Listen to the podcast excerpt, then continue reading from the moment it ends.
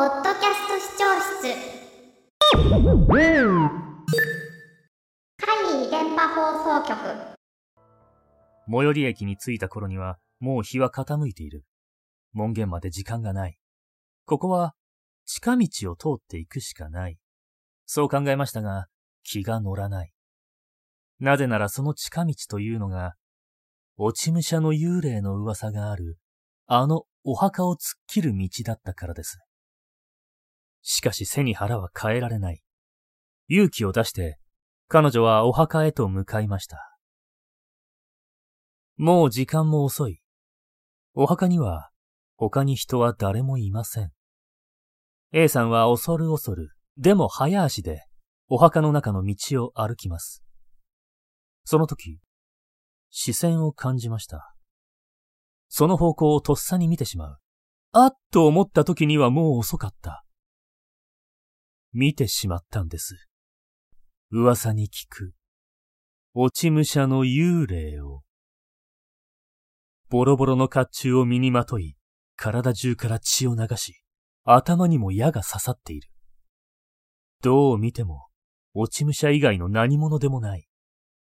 そんなスタンダードなタイプの落ち武者が、無表情で A さんのことをじっと見つめていたのです。A さんは一瞬、恐怖で固まってしまいました。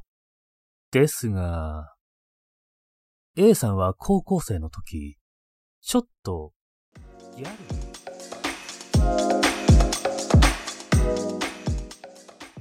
確かに鍵をかけて寝たはずです。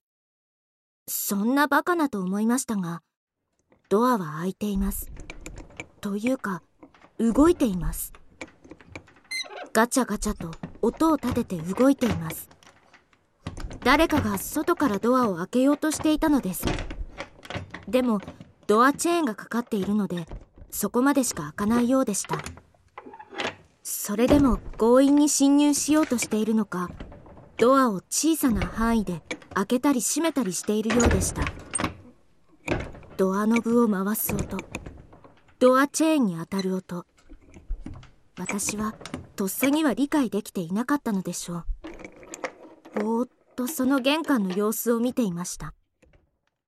すると目が合いました。ドアを開けて侵入しようとしている女と目が合いました。長い髪おそらく色は黒。そして赤っぽい服を着た知らない女でした。私は恐怖で動けなくなりました。女はなおもドアを開けようとガチャガチャと音を立てています。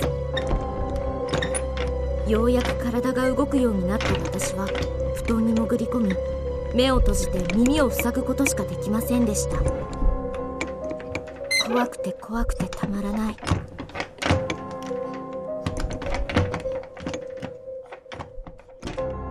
そのままどれくらいの時間が経ったのか気がつけば朝になっていました。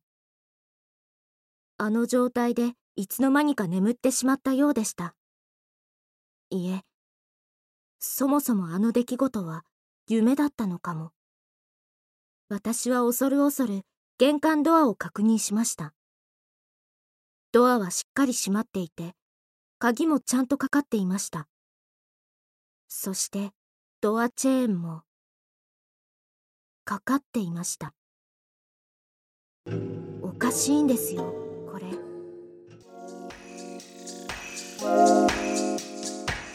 いかがでしたか？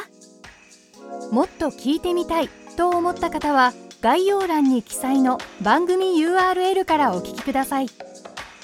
それでは良きポッドキャストライフを。